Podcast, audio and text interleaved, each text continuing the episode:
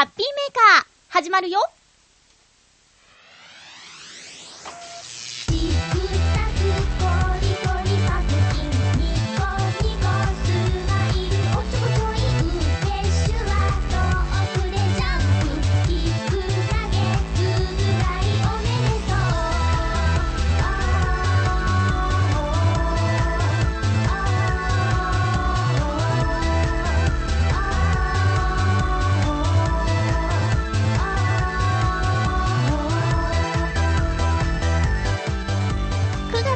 29日、まゆっちょのハッピーメーカー。この番組はハッピーな時間を一緒に過ごしましょうというコンセプトのもと、ちょあへよ .com のサポートでお届けしております。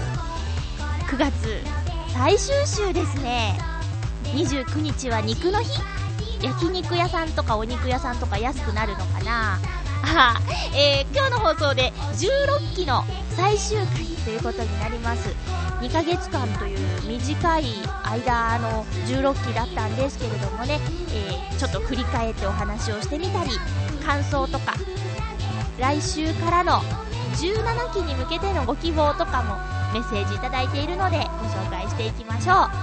まずはですね、先週の放送の感想をいただいております。のでご紹介したいと思いますハッピーネームクリボーさんからいただきました。今日もたくさんいただいてます。えー、まゆちょハッピーハッピー？先週はまゆちょもみどりくんときいろちゃんの絵本を知っていると言っていて嬉しかったです。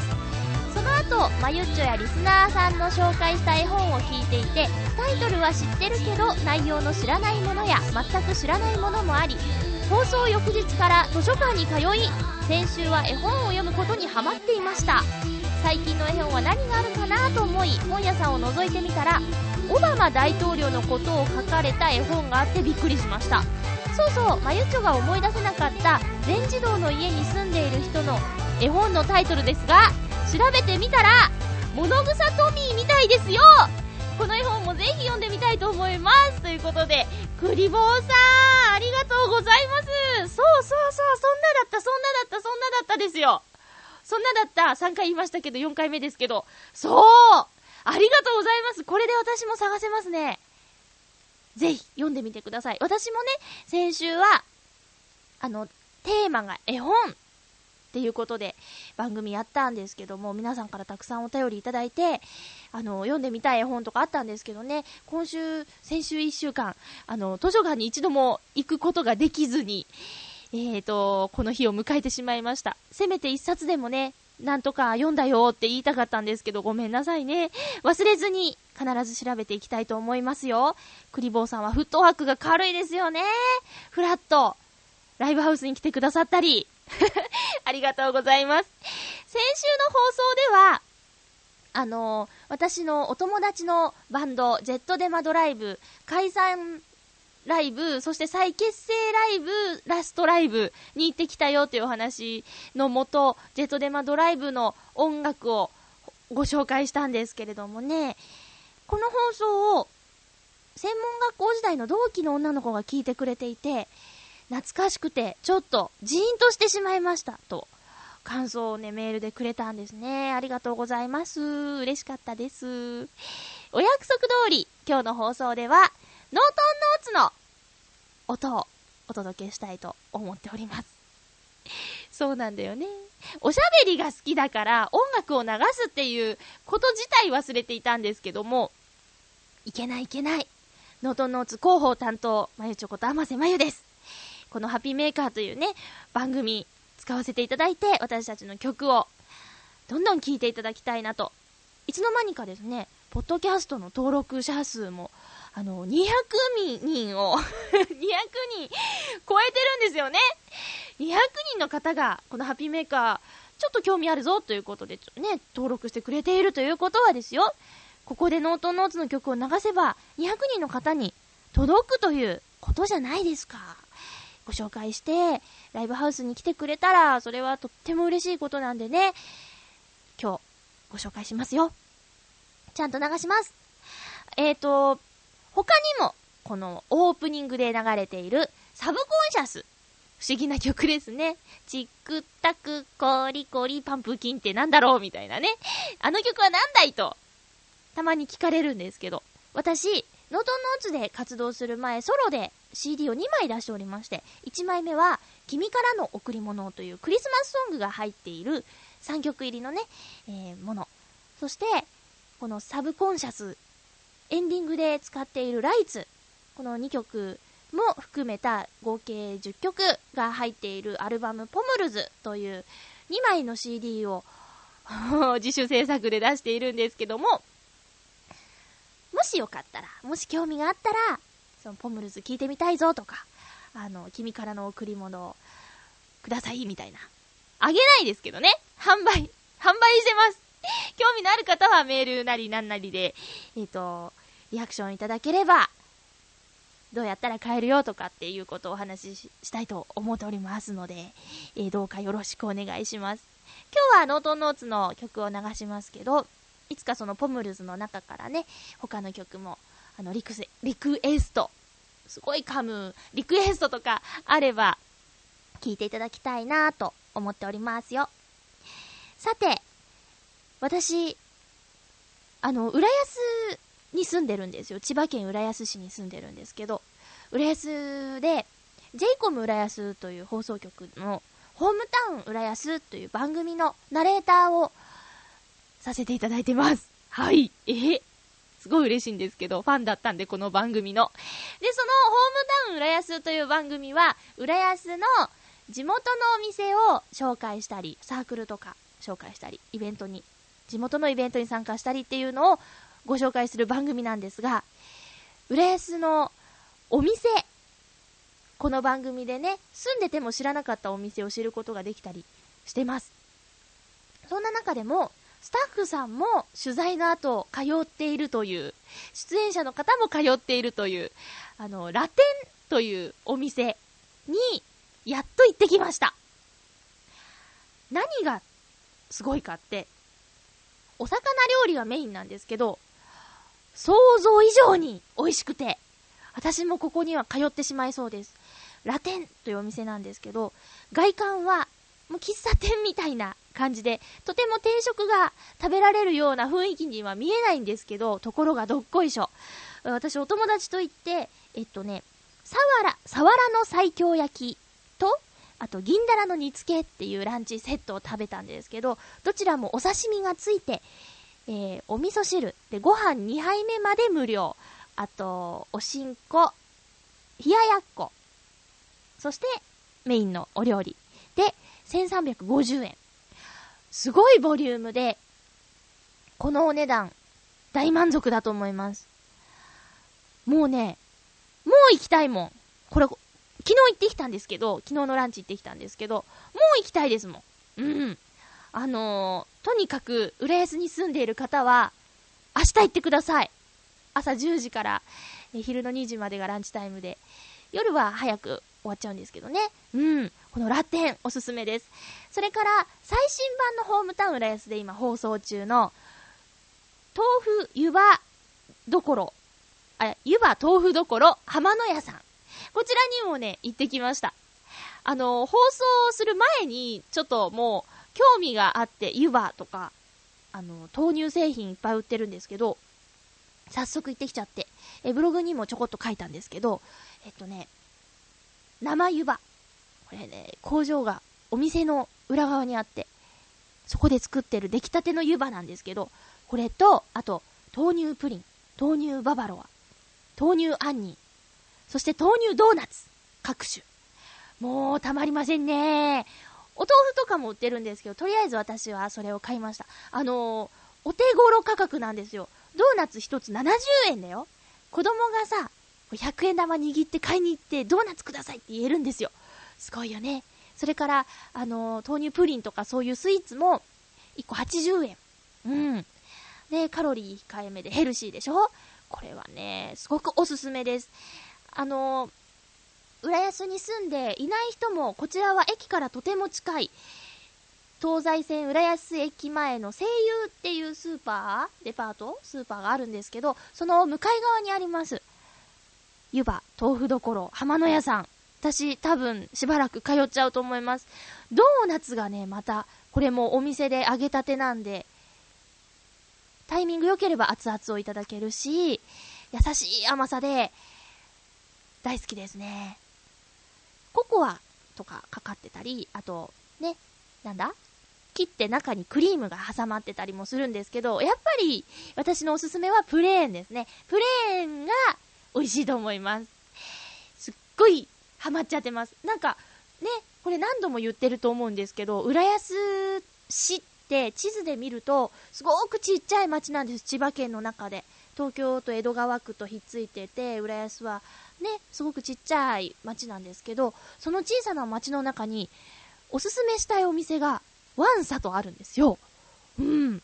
だから、浦安観光、まあ、東京ディズニーリゾートがありますけど、そこに行って、泊まって、翌日ちょっとこう、美味しいとこでランチでも食べて帰るっていうプランも、全然ありだなと思いますね。浦安市の2つの顔を見ることができるっていうのでね、すごくおすすめですよ。私はその番組に関わって、住んでても知らなかったお店とか場所とかを知ることができて、一石二鳥というか、なんか勉強させてもらってる感じですね。はい。ということで、今日も頑張ってハッピーメーカーやっていきたいと思います。まずはこのコーナーから、ハッピーもぐもぐ今日のもぐもぐアイテムは、すごくシンプルなんですけど、実は私食べたことなかったなっていうものを選んでみました。なので、今回は皆さん、すぐ手に入ると思います。ぜひ一緒にもぐもぐしていただきたい。ブルボンプチシリーズのエビせんべい。これね、コンビニに行けば、あとスーパーとかでもよく売ってて、お安くて、美味しくてみたいな。そんな、ブルボンプチシリーズからエビせんべいを選んでみましたよ。ピンクのパッケージが可愛いですね。あすごくエビの香りがする。エビの香り？磯の香り？いただきます。わー、しっかりしたお味です。このしょっぱさが、すごいいいですね。あの、なんだろう、この、白いせんべいに、赤いパウダーと、あと、青のりかながまぶしてあって、塩味が割と強めで美味しいと思います。美味しい。私美味しい。私は美味しくいただいてます。あの、ブルボンプチシリーズ。いろいろあるんですけど、ちょっと調べてみました。今日の段階で、ブルボンのホームページのプチシリーズ一覧というところに載っている商品、だだっとご紹介しましょう。プチチョコラングド社、プチホワイトチョコラングド社、プチチョコチップ、プチ薄焼き、プチエビ、プチチーズ、プチチョコビス、プチ揚げせん明太子風味、プチココア、プチソフトチョコクッキー、プチお米揚げ、プチ黒胡椒せんべい、あれ、せん、プチ、ん？プチ黒胡椒せん、プチ揚げマヨエビ味、プチしっとりミルククッキー、プチバターガレット、プチトルテクッキー、プチウエハーきなこ、プチつぶ焼きせん、プチ焼きチーズせん、プチチョコゼル、チョコッツェル、プチイカ。へー、以上、1、2、3、1、2、3、4、5、6、7、35種類ですか？多いね。この中で、あ、嘘嘘嘘嘘。嘘嘘嘘嘘。うん、違うよ。1、2、3、4、5、6、7、21!21! 21! です。えー、この中で私食べたことあるのは、ラングド社のチョコとホワイトチョコは食べたことあります。あと、チョコチップ食べたことありますね。そんなもんかなまだ全然知らないのいっぱいあるや。へー。ちょっと、プチイカとかあるの全然知らなかったですね。焼きチーズとかいいななんか皆さん、この中で何個ぐらい食べたことありますか？あ、私今日一つ増えたんだ。プチエビ。プチチーズとプチ焼きチーズっていうのがあるんだね。食べたい。あ、しっとりミルククッキー食べたことあるかも。うん、本当にしっとりしてました。面白いですね。こうなんか、ずらーっと並べたい感じしますね。プチシリーズって言って。お、これ結構大人買いの域ですか？ということで、今日のもぐもぐアイテムは、ブルボンプチ、エビせんべいをもぐもぐしました。皆さん美味しかったですか？この後も番組のお供にしてくださいね。以上、ハッピーもぐもぐのコーナーでした。続きましては、ハッピートークはい、ハッピートークのコーナーです。今日はですね、テーマ。うんと、大型連休どう過ごしてましたか？とか、あと、16期を振り返ったり、17期のご希望っていうことで、メッセージいただいております。まずは、連休中のお話。フクロウのキスさんからいただいております。ありがとうございます。まゆちょさん、皆様、ハッピー、ハッピー連休は2日をかけて東京観光をしました。名前だけ知っていたところに出かけてがっかりするとかかっこ笑い。えー、どこだろう。目的地に向かうにも選択肢がある場合には、普段使わない路線を使ってみるなどして、普段見かける景色も並行して走っている路線の側から見ると、こんなに景色、こんな景色になるんだなとか色々楽しめました。最後には甘いものを食べながら、以前一度トラブルで失敗したバカな計画である一日で太平洋から昇る朝日と日本海へ沈む夕日を見るというプランについて少し話を煮詰めて解散。面白そう。集まった時にはいつものことなのですが、結局、集まった時にはいつものことなのですが、結局2日の間、ずっと尋常ではないくらいくだらない話しか、えー、しなかったのですけど、とても楽しかったですよ、というメッセージどうもありがとうございます。そんなもんですよ。久しぶりに会う仲間と、くだらない話をして、たくさん笑って盛り上がるって、すごくそれは幸せなことだと思います。羨ましいですね。名前だけ知っていたところに出かけてがっかり。あのー、私、岡山県倉敷市出身なんですけど、ちょっと悲しいランキングを目にしまして、倉敷市美観地区っていう観光地があるんですけど、行ってがっかりする観光地ランキングに入ってるらしいんですよ。まあ、なんだろうな、写真とか見るとね、すごくこう昔の街並みが素敵ですわね、みたいに見えるんですけど、ちょっとその、規模が思ったよりちっちゃいって思われてもしょうがないかもしれないですね。だけどすごくいいとこですよ、倉敷。美観地区。うん。あ、ちょっと、あ、なんか今ちょっと、里が懐かしいっていう気持ちに珍しくなりましたね。はい。でも今年は12月に岡山に帰るので、友達の結婚式の司会をやるので、えー、なのでね、その時は、寒い中、美観地区歩くのもいいかななんて思っております。はい。そう、もう12月、まもなく12月ですね。ねえ。でね、ちょっと私今、司会のお仕事から離れてるんですよ。いかんと思って、ちょっと再び勉強始めたので、もしこの放送を聞いている私に司会を頼んでくれた幼馴染の S ちゃん。S ちゃん。安心してください。あの、ちゃんとやる気モードで、あの、勉強中なのでね。はい。しっかりやらせていただきたいと思っておりますよ。この、プラン。一日で太平洋から昇る朝日と日本海へ沈む夕日を見るというプラン。これ、ぜひ実行していただきたい。こういうこと私くだらないとは思わないですね。きっかけはそうだったとしても、すごく、あの、充実した実りあるプランだと思います。いいなと思います。すごくいいなと思います。そういうことにこう乗って一緒に旅行してくれる仲間がいるっていいなと思います。袋のキスさんどうもありがとうございました。充実したお休みだったようで何よりでございますよ。さて、どんなお休みを過ごしたんでしょうか？皆さんいろいろと出かけているみたいですね。ハッピーネーム、大空さんありがとうございます。まゆちょ、ハピラーの皆様、ハッピー、ハッピー、ご無沙汰しております。いえいえ、ありがとうございます。シルバーウィークは、ぶらり途中下車の旅をしてきました。番宣ではありませんよ、かっこ笑い。え先月の終わり頃に、北かに代わって新宿で買ったスイカを使い始めました。そのスイカを使い、岩見沢と栗山に行ってきました。岩、岩見沢は、百平祭りが開かれていました。百の餅、百平祭り。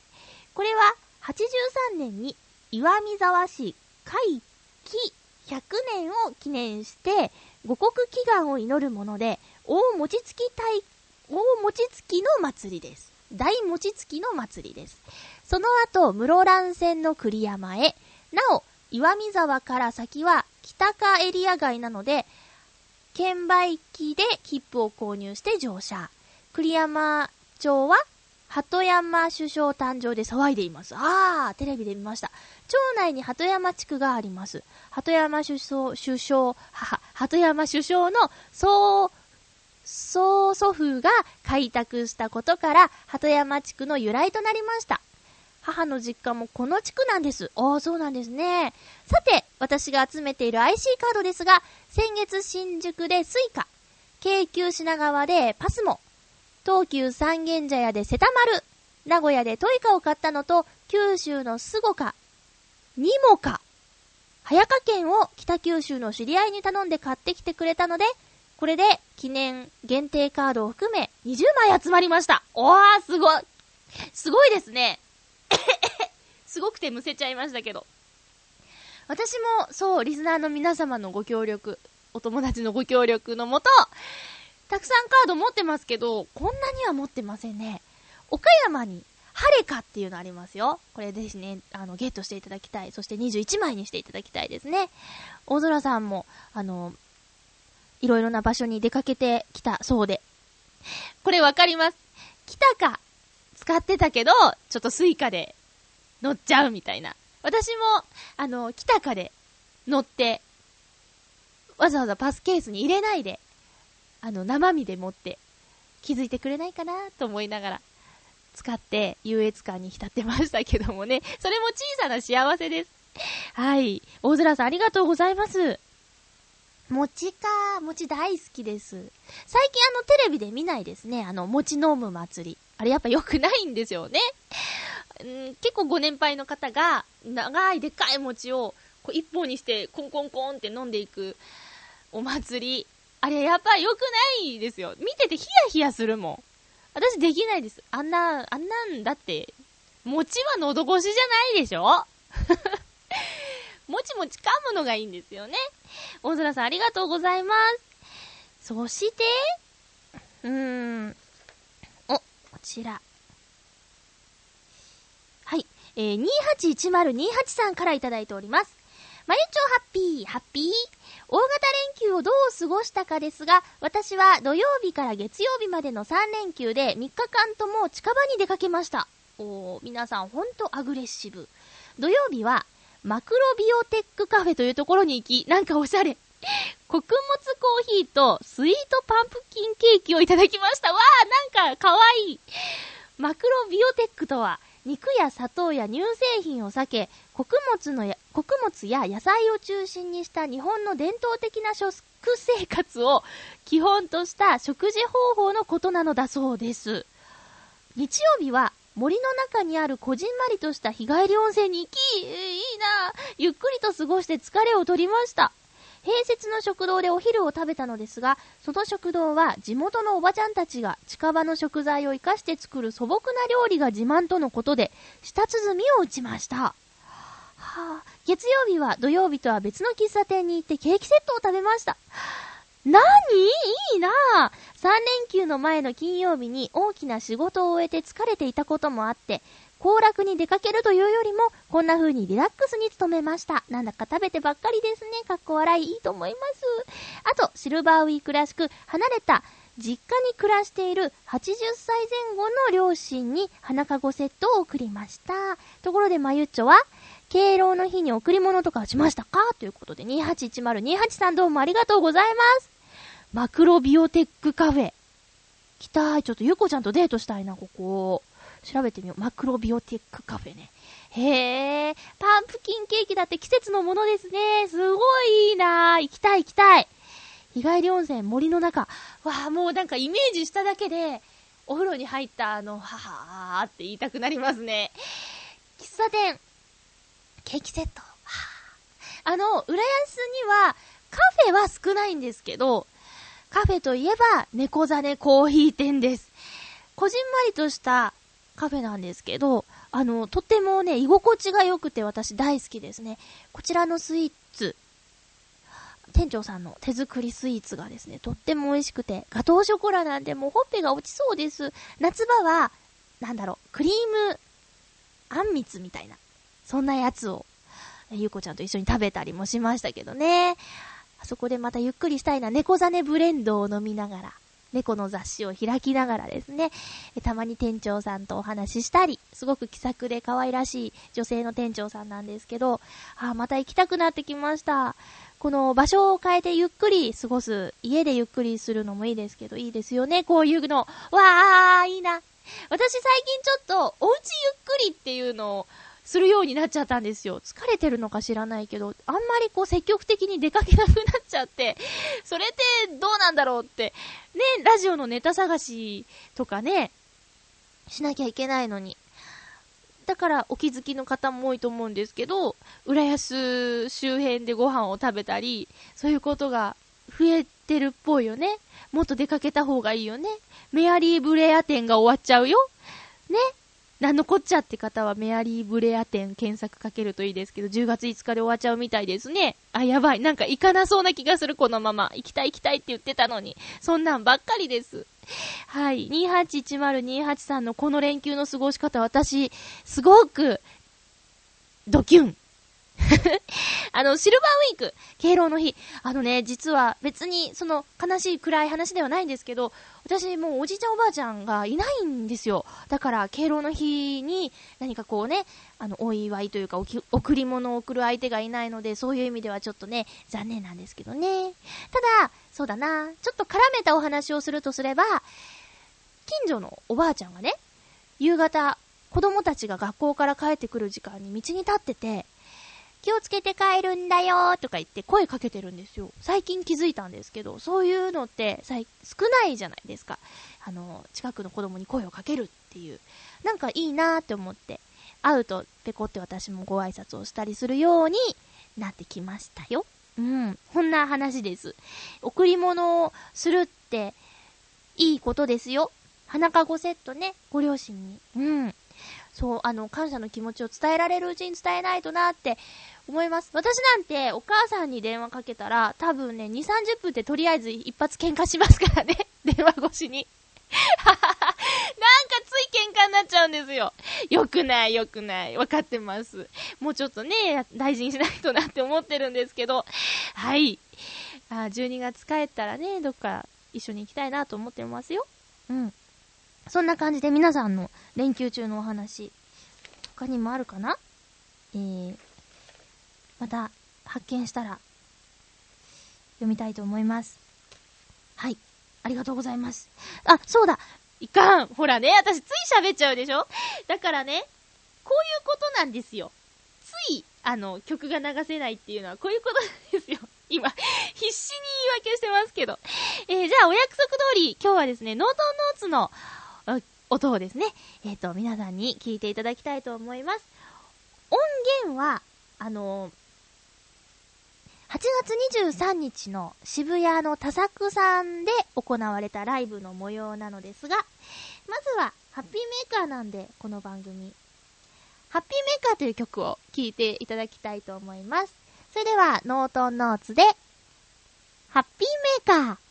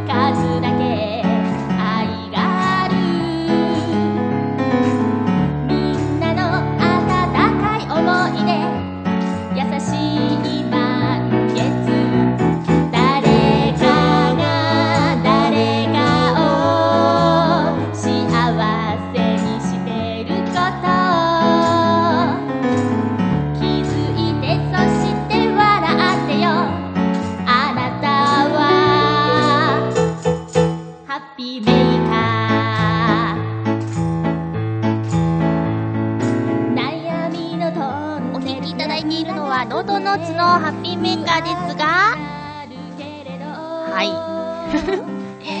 あの、この曲は、浅草さんでのライブの1曲目に歌ったんですけど、ヘロヘロしてますね。なんかね、いつも1曲目って、緊張してるのかなんかヘロヘロしちゃうんですよね。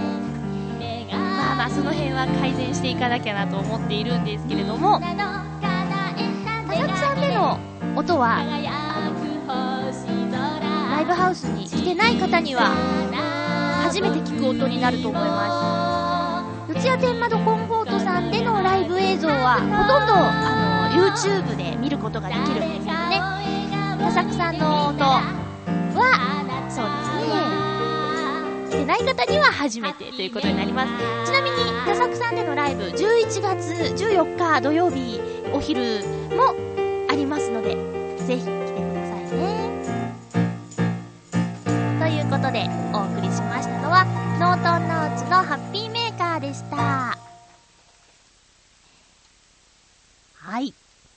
約通り、ハッピーメーカー聞いていただきましたよ。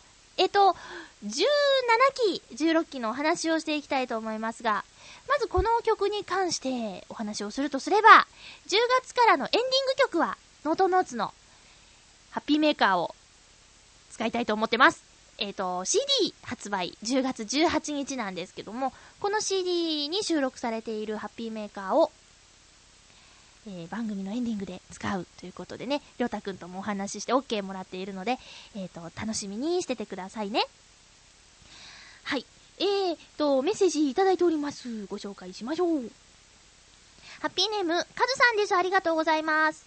まゆちょハッピー、ハッピー？あ、9月ももう終わりなんですよね。私も8月から再スタートしたから、同じくあっという間の2ヶ月でした。とにかく、新しい環境だから、ガンガン頑張る時期でしたから気をつけ、気がつけばって感じですね。ごめんね、すごい噛んでる。気づけばってやつですね。16期の感想ですが、また毎週ハッピーメーカーが聞くことができて嬉しい。これにつきますね、ほんと。ご心配おかけしました。え、17期ですが、おしゃべりが好きなまゆちょですが、10月はノートノーツの CD 発売月だから、毎週ノートノーツの曲を流しましょう。アピールしないとね。ノートノーツ強化月間ですよ。あと、毎月ライブをされるそうなので、ライブ前の放送でも曲を流しましょう。PR 活動しないとね。BGM をノートノーツで流しててもいいかも。卓録だから多少ノイズが入ってしまいますから、ノイズ対策ですね。では引き続きハッピーな放送お願いします。ということでありがとうございます。BGM は使いません。そこはこだわりです。あと、そうですね。CD 発売月。あ、もちろん、えっ、ー、と、ハッピーメーカー頑張れという CD を出すんですけど、頑張れも、ハッピーメーカーの放送内でお披露目してもいいという許可をですね、りょうたくんからいただきましたので、もちろん、お披露目は、ハッピーメーカーの番組内でということになります。お聞き逃しなく。そう、アピールね、アピールしないとね。そうですね。もうその通りでございます。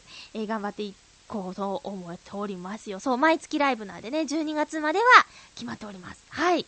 えっ、ー、と、16期の感想。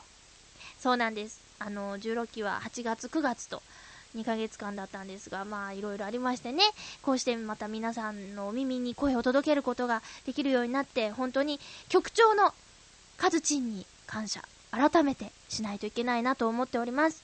今もね、毎日の番組のアップ作業とかね、あの、してくれています。本当に、本当に一人じゃできなかったことだと、しみじみと感じております。こうして皆さんがまたメールをくれていたり、変わらずに聞いてくれていたりすることも、私の力、糧となっておりますよ。これからもぜひ応援よろしくお願いします。メールくれなくても聞いている人がたくさんいるってこともね、知ることができたし、本当に幸せな番組だなと思ってます。ありがとうございます。続きまして、ハッピーネームにっこりさん、ありがとうございます。まゆっちょハッピー、ハッピーいよいよ第16期の最、最後の放送。はい。さあ、あの節目に色々な節目が重なりましたが、はい。今振り返ると、飛躍のための蓄えの時間として活かされては、活かされていたのではないかなと思います。ありがとうございます。さて、ブログで観察記録されていた稲はいよいよ収穫。見入りが良さそうで、しっかりと神戸を垂らしていましたね。手狩りであれば、多少の豆腐なんて何のその、美味しいご飯まではもう少し作業がありますが、季節はすっかり実りの秋。ノートノーツも10月ライブ当日は初 CD 発売日ということで、こちらの初実りも楽しみです。第16期までの蓄えをもとに、第17期はサーを迎えられ、さらに飛躍されたまゆちょさんの魅力あふれる番組を希望します。それでは、ということで。追伸。以前、ハッピーごくごくで登場したファンタゼロクリア。出てきましたよ、うどさんああタブを取ってみたり、いろいろやってみると、新たな発見があったりして楽しいですよね。私も実践しようと思います。というメールありがとうございます。うどさん見た？うどさんでしたよね他にも見た人いるかな？ありがとうございます。私の発信したことを実践してくれて、すごく嬉しいですよ。うどさんね。気になるでしょ？やってない人。あの、ファンタゼロ。まあ、缶飲料のね、プルトップを外してみると、キャインのウド鈴木さんの顔が浮かび上がってくるんですよ。ぜひ見てください。そうなんです。ブログで観察記録をつけていた、田んぼちゃまなんですけど、もっとマシなネーミングはないのかとツッコミは、あいただきそうなんですけど、田んぼちゃま。21週目、観察21週目にして、借り入れのタイミングに立ち会うことができました。お話しすることはできなかったんですけど、ちょっとなんかピリピリした空気を感じたので、写真撮るのもね、さシャッシャッっていう感じで、まあ、隠し撮りですね。しちゃいました。だけど、その、ね、通りかかった時に、ああ、もうないって言うんじゃなくて、ちゃんとこう、手狩りをしている風景を見ることができて、すごくラッキーだったなと思います。ナレーションの仕事に向かう道々にあった田んぼなんですけど、あのー、マンションがね、他にはバーっとあって、その一角だけにあった田んぼなんですよ。その、成長を毎週通るので、見ていたんですけどね。台風が来て、倒伏しちゃって、これ、にっこりさんに教わった言葉、稲がね、倒れちゃってて、心配してたんですけど、無事に収穫の日を迎えたみたいでよかったです。また何か、そうだな、ちょっと寂しくなるかな。あの稲たちを毎週撮影しなくなってしまうこと。うん。だけど、いい出会いだったなと思います、あの田んぼ。どんどん成長していくんだもん。でも、そうだな、ある程度まで成長すると、ちょっとこう、何？目に見えないくなるんですよ。成長が。だけど、内側では、ちょっとずつそうだ、お米に味をつけるっていうか、匂いは変わってきたりするんですよね。目に見えないけど、ちょっとずつある成長っていうことも気づいたというか、ね。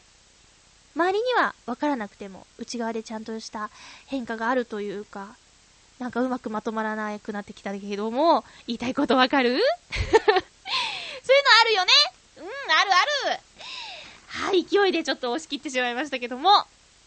そうだな、ここで、もう一曲、聴いていただこうかな。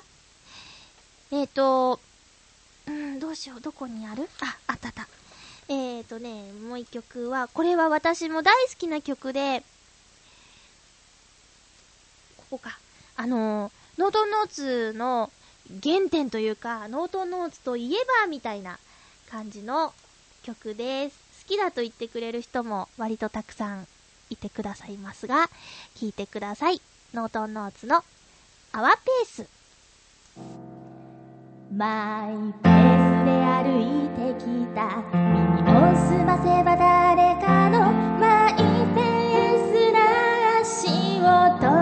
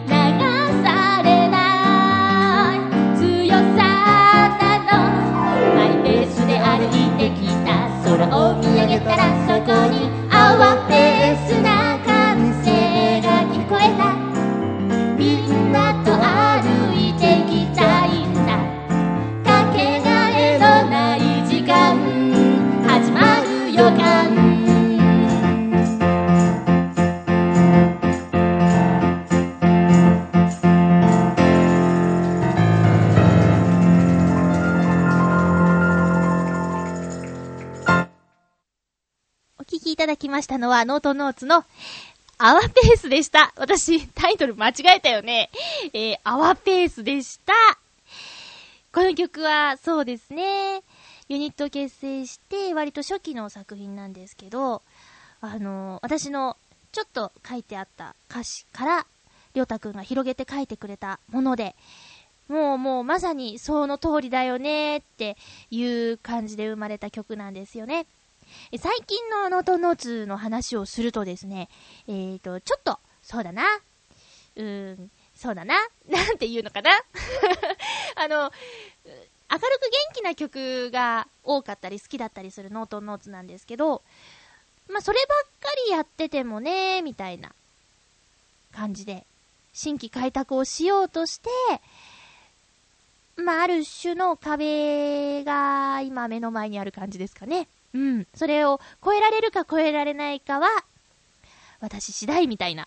りょうたくんはすごく期待をしてくれているんですけど、私のちょっと力が今のところ及ばず、ちょっと時間がかかるかなという感じのことに今ぶつかっていたりもしますが、それでも嫌だなって思ったりはしないで、期待してくれることに嬉しいなと思ったり、あと、なんとかして期待に応えたいなっていう気持ちで今、います。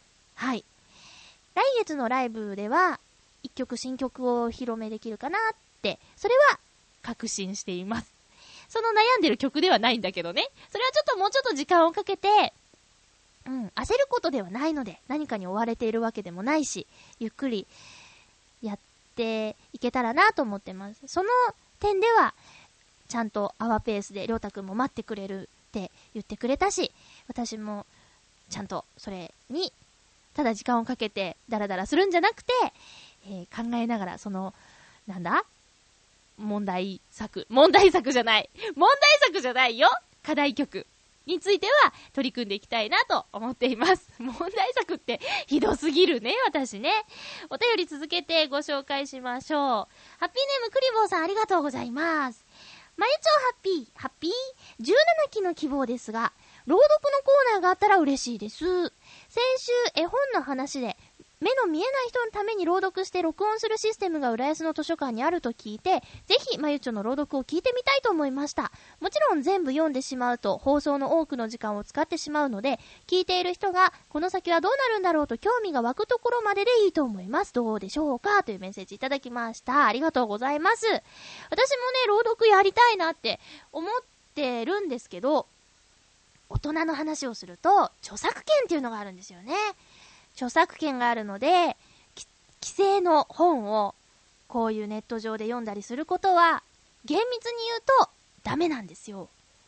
だから、もし、リスナーさんで、小説を書いてる方がいて、朗読にこれは向いている本じゃないかなっていうのがあれば、ぜひ読ませていただきますけれども、著作権のあるものに関してはですね、難しいお話でございますなぁはい。すごくやりたいのは山々なんですけどね。クリボーさん提案ありがとうございます。そう、やってみたいなとは思ってますよ。昔々あるところに、あ、昔話ならいいのかなどうなんでしょうね。さあ、もう一通お便りご紹介しましょう。ハッピーネーム、紫のオーガさんです。ありがとうございます。まゆちょハッピー、ハッピー ?16 期の区切りということは、もう9月が終わるんですね。本当に誰か時間を早送りしてね。かっこ笑い。かっこ笑い。じゃねえよ。ダメだ私。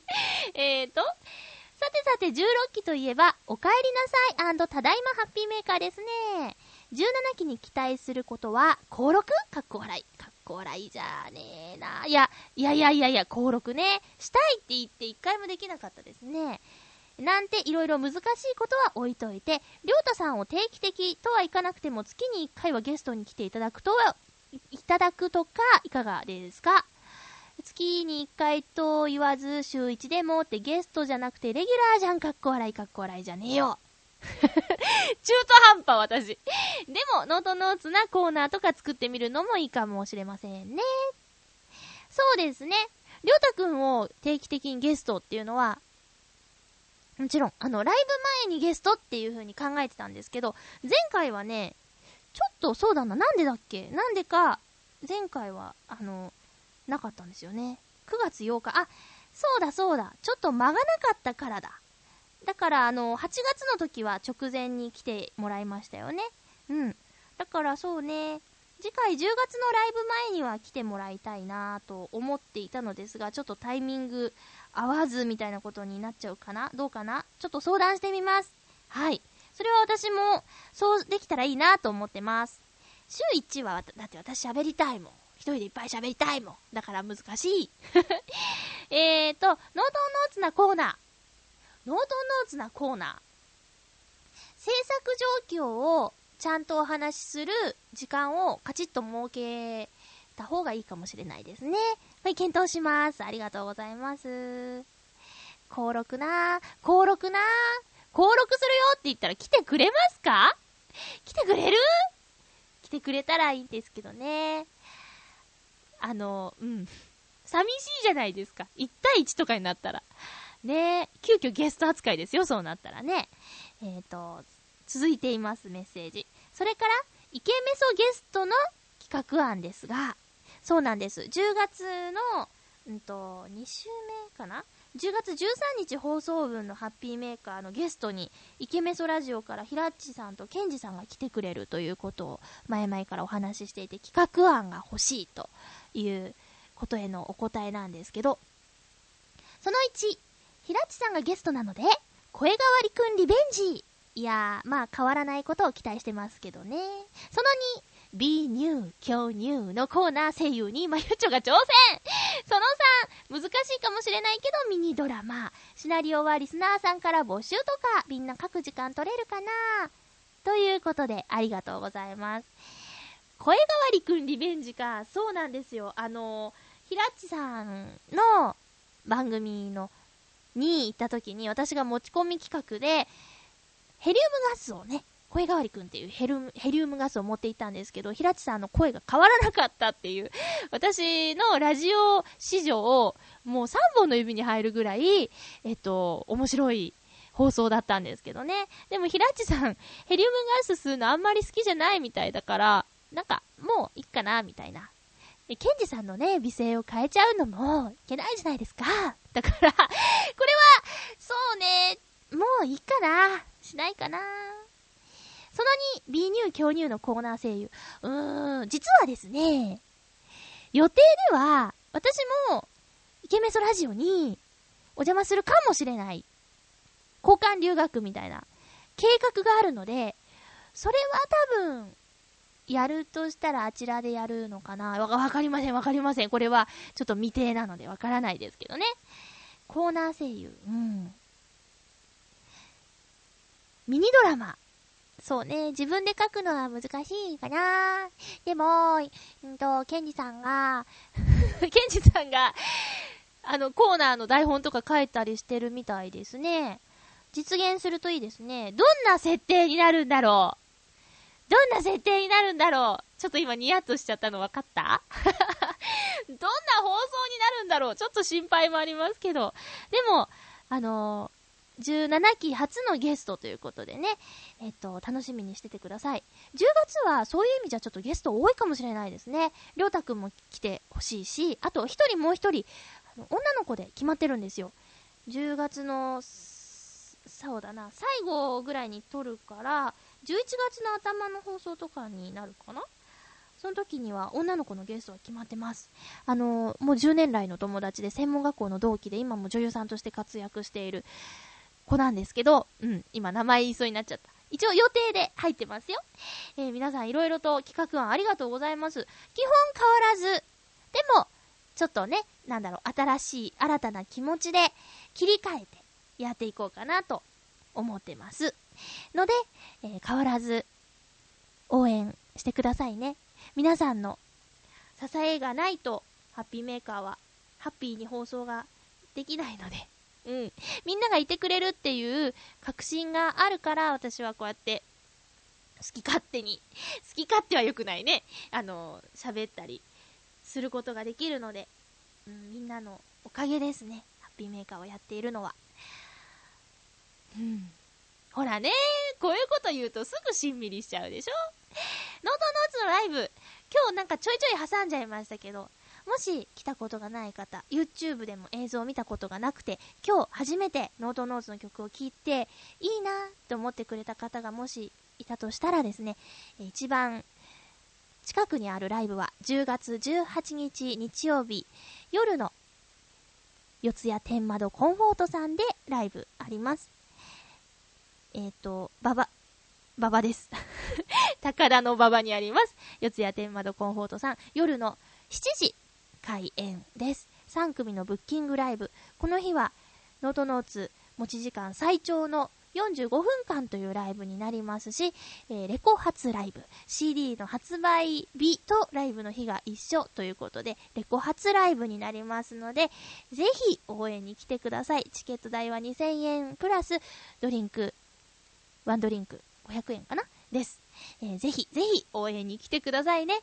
えー、ブッキングアーティストさんも私のお友達がいるので、そういう意味でも楽しみがあるライブですよ。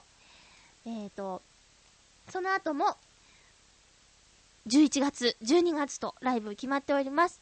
それから、チョアヘオ .com の方でイベント情報コーナーのところでですね、あのー、ライブの写真を掲載してくれてるんですよ。なので、もし興味のある方は、イベント情報コーナーの、とりあえず9月のところに写真があるので、ぜひ見てみてくださいね。あんな感じでやってます。で写真の提供者は名前言っていいのかな？ちょっと後で確認しときます。えー、放送で言っていいのかどうか。はい。えー、写真撮ってくれた方にも改めて感謝を伝えたいと思います。今日の放送も皆さんのメールで持つことができました。違う。メールありがとうございました。えー、16期は2ヶ月間でしたけども、17期しっかり6ヶ月できるように頑張りますね。えー、今以上に楽しい放送になるようにですね、私頑張っていきます。ああっという間でしたね、本当に。はい。えー、ということで、来週からは17期のハッピーメーカー、エンディング曲は、今週まで、今月までは、アルバムコムルズから、ライツという曲でお別れです。来月からは、ノートノーツのハッピーメーカーでお別れです。お相手はまゆちょこと天瀬まゆでした。また来週ハッピーな時間を一緒に過ごしましょう。ハッピー。